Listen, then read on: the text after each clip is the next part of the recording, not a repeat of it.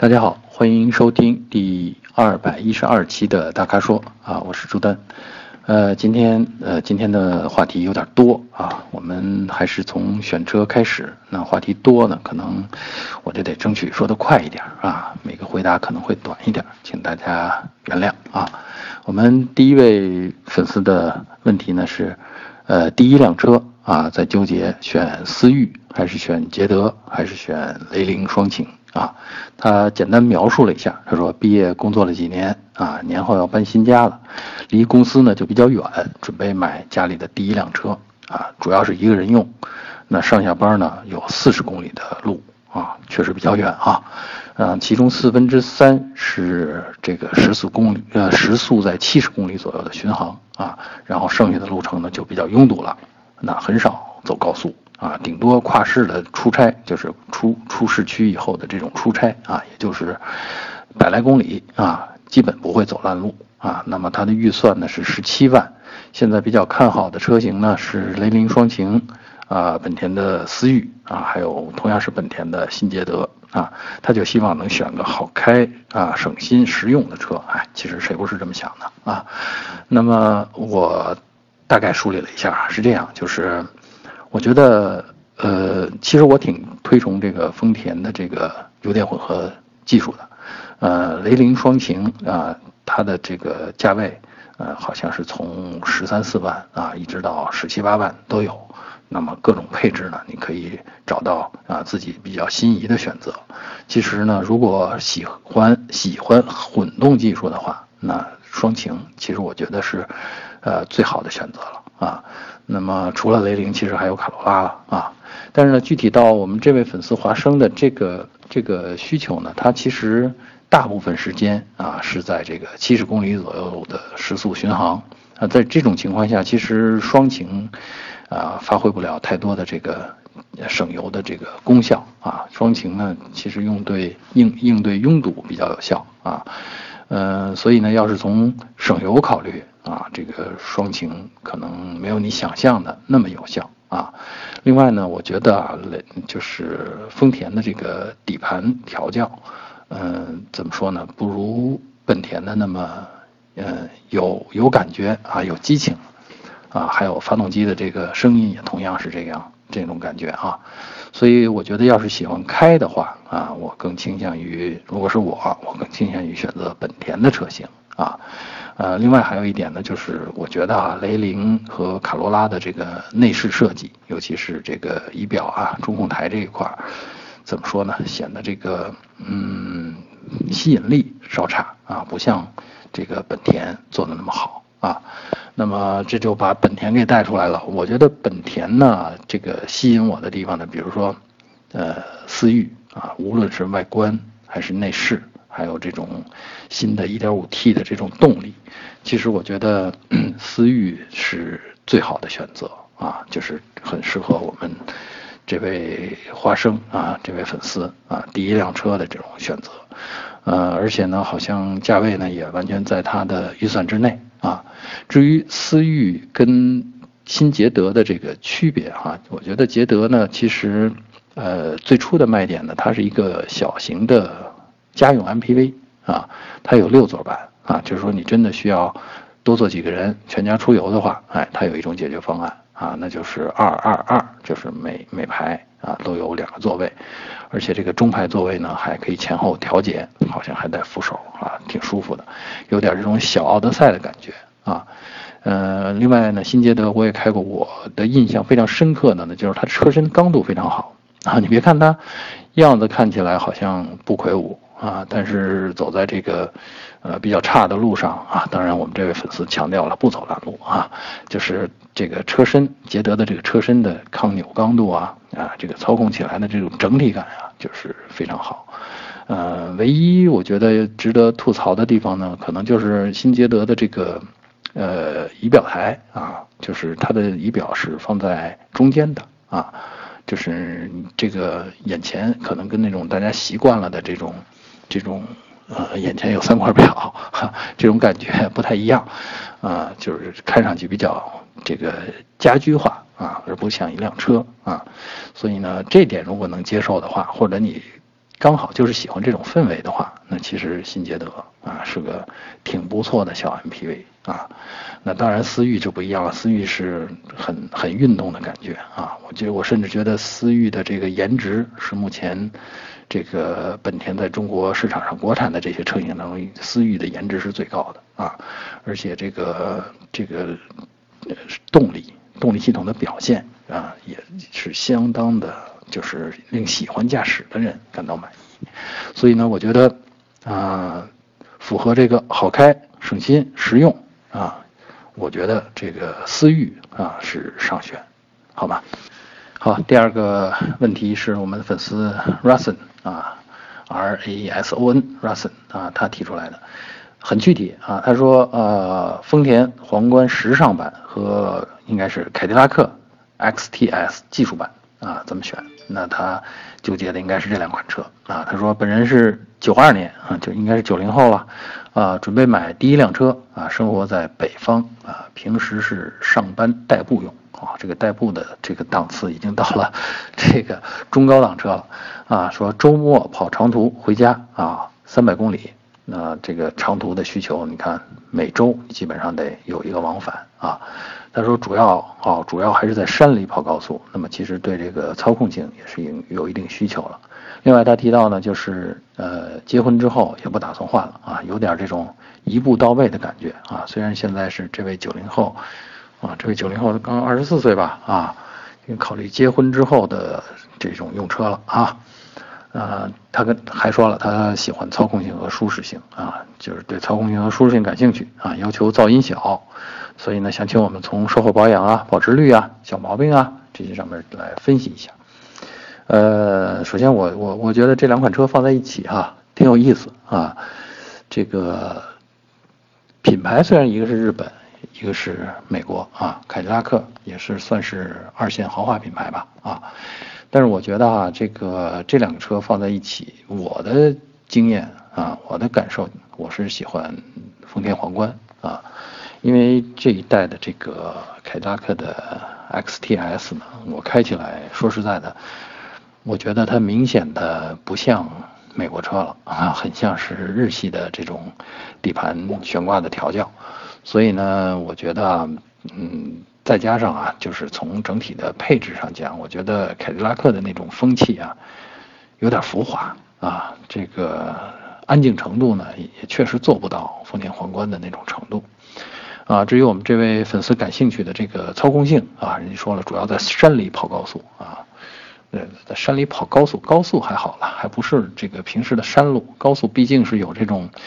呃，比较精心的设计，那些弯道也都路面也都应该是倾斜的，有角度的，所以这个安全性呢还是有保障的啊，跟这个自己的到山里去跑这种国道的山路是不一样的，啊，那返回来说这个皇冠。啊，操控性啊，刚才说舒适性，它肯定是过关的。那操控性怎么样呢？其实这代皇冠我开过，我觉得最大的提升啊，比上一代最大的提升就是操控性了。那原来的那个上一代的皇冠呢，让人觉得是一种怎么说？退了休以后才愿意开的车啊，就是太偏向舒适了啊，太柔和了啊，操控起来的这个反馈太少了啊。那么现在的这一代这个皇冠呢，我觉得它明显的是面向青年人啊，就基本上是在四十岁以下的人都会动心的这，啊这么一种设计，啊这个底盘的风格啊，操控起来的表现也是完全符合这种喜欢驾驶的人的这种感受。当然，人家那个噪音小、舒适性好，这些特点还都在，所以我也是觉得这个现在这个就是皇冠的这个可取之处啊。真的是，呃，值得大家多看看，啊，另外从售后保养上，你都，这肯定这事儿不难比较。一个是呃普通的这种走量的品牌，另外一个呢就是这种二线豪华品牌，而且凯迪拉克的这个保养，我敢说不会比皇冠便宜啊。保值率上，也同样，皇冠丰田的品牌啊，皇冠的这个车型，保值肯定要高于凯迪拉克的车型。啊，至于再分析什么小毛病啊什么的，嗯，这个其实基本上都不用分析了。日系车追求的就是高可靠性，它宁可牺牲一些创新性啊，它追求的是高可靠性。所以综上所述啊，适合我们这位 Russen 的车型，我觉得就是丰田皇冠时尚版，不用纠结了。嗯。第三个问题，我们的粉丝叫呃于 G G 啊，后边是两个英文字母 G 啊，但是一个大写一个小写，嗯，不知道有什么说道。啊，他的问题是呃途观 L 啊，这是新出来的途观 L，我们同事刚刚去试驾了，这是在去年的年底啊，刚刚在长白山去试驾了。呃，还有锐界啊，说途观 L 的顶配和锐界的顶配啊怎么选？可巧我也是在去年的年底在长白山试驾了锐界，而且是顶配啊。那么跟这个同事回来交流一下啊。另外，这个毕竟新途观 L 我没有开过啊，所以呢跟同事交流一下。呃，我觉得如果都看顶配的话，其实我更愿意推荐这个呃锐界啊。为什么呢？因为锐界它是一个我们现在大家很热门讨论的这种七座车啊，哪怕它是一个五加二啊，它至少呢在大多数人对 SUV 的期待当中说，哎，这是一个。适合多人一起出游或者全家人一起出游的这么个方案啊。另外呢，这个从这个驾驶感觉来比，那当然现在的新一代的这个途观跟我们同事交流了以后呢，我也觉得确实这个新的底盘架构啊，这个这个平台技术，呃的使用呢，让这个行驶的质感得到了显著的提升啊。嗯，但是其实我还是觉得锐志的。不是锐志啊，对不起，是锐界的这个，呃，驾驶感觉还是相当好的，或者说令我刮目相看的。其实，在这次试驾之前，我还真没有太高看这个长安福特的锐界啊。那么试驾之后呢，尤其是在这种冰雪、有冰的路面上啊，这种颠簸的、有一定颠簸的路面上，那在驾驶这个锐界的时候呢，我觉得它的动力系统匹配的非常好啊，2.0T 的这个发动机。啊，六 AT 的这个变速箱，呃，它真的做到了输出的时候的顺滑啊。当然，我本身的驾驶风格也不是追求那种啊运动的，对吧？不是追求那种刺激的，所以呢，我觉得，嗯，作为一款这个呃能容纳多人的这个 SUV 来说，那锐界要比途观 L 强。途观 L 呢，虽然有个 L，但是呢，它少第三排座椅啊，它应仍然是一个五座车啊。那么还有一一项，还有一一个呢，就是我看了看在这个这个配置上面的这个差异，啊，我觉得锐界的这个顶配已经提供了非常非常完善的配置，特别是我看中的这种主动安全配置，比如说并线辅助啊，啊，主动的巡航控制啊，这些东西，呃，都很有用啊。还有一个我特别想强调的就是车内的这个氛围。啊，锐界顶配呢是有这种全景天窗，当然途安 L 也有，但锐界的这个车内的，比如说座椅的配色呀、座椅的造型啊，跟中控台的仪表台的配合呀，这个整体感非常强啊。还有就是它配置了这种氛围灯啊，那个氛围灯好像还是多种颜色可换的啊，就整个的让你觉得这是一个挺前卫的感觉，而且是这个。挺舒服的一种感觉啊，挺新颖，所以呢，你是很愿意在那个车内待着啊。那驾驶无论驾驶啊还是乘坐呀，啊，是让人比较这个心旷神怡的那种感觉啊。嗯，要说吐槽，其实也有一点儿，我觉得锐界的前方视野，啊，特别是 A 柱，A 柱跟风挡的下沿交接的这个地方。它占据了比较大的，就是我的视野的面积，所以呢，这个习惯了也许好，但是刚开始接触的时候呢，总觉得啊，这个视野不如途观那么开阔啊，所以呢，这个是个问题，这在我眼里是个问题。那么具体说怎么选呢？我觉得还是试驾一下。另外，每个人可能对配置的偏重不一样啊。总之，从行驶感觉上。来讲，其实我挺还有啊，除了行驶感觉，还有这个实用的功能。比如你真的需要七座的话，这个锐界其实是挺好的选择。嗯，再来看我们的粉丝邓啊，这是个拼音字母了，大概 D E N G，那就是邓吧啊。呃，他想问我们这个新车和二手车的问题啊。他说，比如说我现在手里有二十万，我是买一辆新的蒙迪欧阿特兹啊，这个级别的中级车呢，还是买一辆二十万啊，车龄在三到五年的二手宝马三二零 Li 呢？请教啊，请教我们这个问题啊。其实我觉得能纠结这个问题的，说明啊，我们这位粉丝或者说这像这样的呃小伙伴们，这个用车观念已经进了一步啊，他知道自己的钱到底应该或者是需要花在哪些方面啊。那么如果是买二手车，那么可以看到啊，我们这位粉丝邓他的呃需求呢是就是。豪华品牌，对吧？而且车龄三到五年的这个三二零 Li 呢，以他这个预算啊，二十万的预算，我觉得确实能买到车况不错的啊这种车。那三二零 Li 呢，基本上就在我眼里，它基本上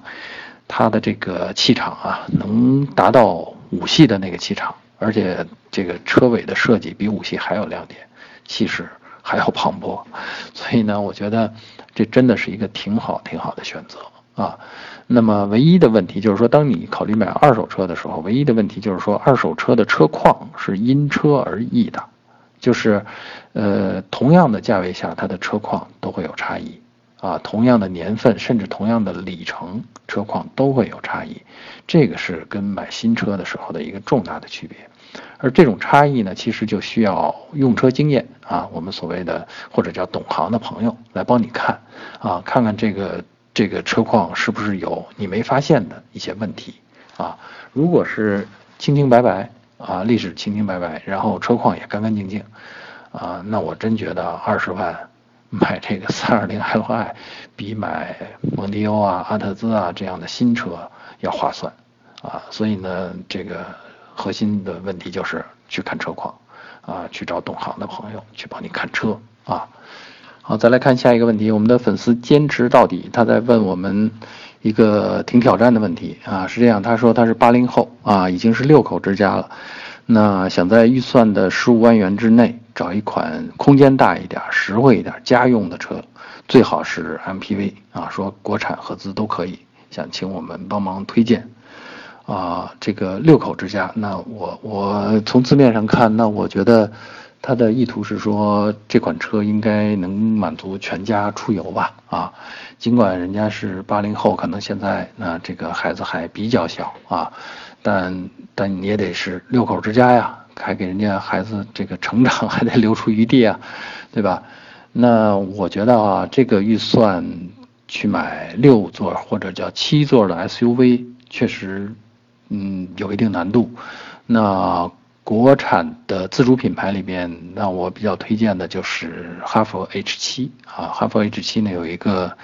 L 叫 H 七 L，这应该算加长版吧？啊，其实人家是轴距没有加长，而是加长了这个车身的后后悬这一部分。那么正好就放下了两张座椅啊，那就它就从五座车变成了七座车啊。而且呢，这个空间大、实惠啊，这些都符合。而且，哈佛呢，确实是国产自主品牌的这个 SUV 里边比较靠谱的这种品牌，啊，所以呢，我觉得，但是好像价位上差一点点，就是十五万，稍微有点紧张。我估计十六万到十七万之间吧，可能能做到啊，能拿下这个哈佛 H7L。那么我们换一个思维啊，就是。如果其他的车型也行的话，其实我推荐刚才咱们在回答第一位粉丝的时候的问题的时候的这个啊叫新捷德啊，因为捷德这个车呢，我觉得就是刚好有一个六座版啊，人家是三排啊，所以呢这个放下六口之家是一点问题都没有的。另外你说呃空间大，空间大你不就是为了容纳六口之家嘛，对吧？虽然人家车型小一点啊，实惠，这个价位确实实惠啊。十我印象当中应该是十啊，好像六座的稍微贵一点，但是也应该是十五六万吧这样的呃价格范围价格区间之内啊，毕竟不是刚上市的那个新车嘛，对吧？呃，至于是不是 SUV，我觉得啊，其实大部分人对 SUV 的期待呢，无非就是说，我哪儿都可以去啊，走点烂路也不怕。那捷德的那个车身刚度，我们刚才讨论了，它确实刚度比较好然后呢，本身的这个除了底盘比 SUV 低一点啊，其他的我觉得很多的大家买的 SUV 不也都是两驱嘛，也就是前驱嘛，对吧？所以这个通过性上真的没有比轿车好太多啊。所以呢，大家大可不必说我我是不是一定要买个 SUV 啊？不用纠结这个问题啊。所以我觉得，对于我们这位粉丝坚持到底啊，这位粉丝的推荐，我我倾向于推荐的就是捷德啊，它能够比较好的解决这个空间大、实惠、家用啊、六口啊这个问题，好吧？啊，这个说了那么半天本田呃本田啊，最后我们这儿还有真有一个问题是跟本田相关的，可惜呢，我们这位粉丝呢没有留下名字啊，他的问题呢是关于。本田的这个地球梦发动机直喷技术啊，他说的是是不是积碳啊？他说本人偏爱本田，理想车型是，呃东本的 XRV 啊，或者是广本的飞度啊。但是最近听许多朋友说本田的直喷技术不太成熟，容易产生积碳啊，后续保养麻烦，所以想听听我们的看法啊。呃，首先呢，我觉得是这样，就是这个积碳的产生啊。呃，跟直喷技术是不是成熟真的关系不大，而且你怎么就听说本田的直喷技术不成熟呢？因为在这个 XRV 和飞度上用的这个直喷技术也也早就不是本田的第一代这个直喷技术了啊，所以呢，说它不成熟，我觉得这有点空穴来风啊，这个不不靠谱啊，容易产生积碳，积碳的产生其实。更多的是跟这个燃烧的状况啊，甚至是跟发动机的保养状况相关。那比如说，大家看到积碳，呃，严重的积碳或者积碳比较多的情况呢，可能是跟油品，就是你在使用什么样的燃油啊，这个能直接影响到你的积碳。还有呢，就是喷油嘴的这个清洁度啊，你的喷油嘴如果是多孔的，其中几个孔堵了啊，这这这堵也是燃油的问题啊啊。那么造成它的喷射状况雾化不理想，哎，那就容易产生积碳啊。还有，其实比如说有一些发动机的隐患也会直接导致积碳。你比如说，呃，气门室啊里边的这个呃密封不好，或者叫气门导管的这个密封不好有泄漏，哎，那润滑油会顺着气门导管，顺着气门座进入到气缸里边。那润滑油一旦进入到燃烧室里边啊。实际上就是很快就会产生积碳，而且是大量的积碳啊，所以呢，这个多种因素啊，当然还有啊，比如说这个，呃，点火正时的问题呀，啊，这个这个火花塞的问题呀，啊，其实都会影响积碳，啊，积碳的这个生成。所以说多种因素其实都会影响积碳。那么你把它归结到说直喷技术不太成熟，这上面就有点片面了啊。我是觉得呢，这个。就很多老车啊，其实用直喷的这个也有很多老车。那十年前直喷就基本上已经开始进入这个呃普及性的这种车型了啊。所以呢，这个用到今天，你看那些车，呃，是不是因为技术不太成熟，频繁的产生积碳呢？它也不是，对吧？所以呢，呃，只要大家用车比较在意，用油比较在意，然后呢，另外呢，如果油品的问题缺乏一定的保障的话。那么你多用这种油路的清洁剂啊，或者这个喷油嘴的清洗剂，其实是可以这个呃缓解积碳或者是化解积碳的啊。所以我觉得这个嗯叫什么七分养三分修，这个还是挺有道理的。就平时多注意用干净的啊，用正确的方法来用车啊，这个就保养就没那么麻烦，好吗？所以至于它。嗯，我们这位粉丝偏爱的这个理想的车型，呃，XRV，啊，飞度，我觉得其实都可以入手啊。我个人更倾向于选这个 XRV 啊，小 SUV 更活跃一点。其实这种飞度的这种空间灵活利用的这种方案，在 XRV 上面也有很好的体现啊。这个车型呢设计的也比较动感啊，比较吸引有吸引力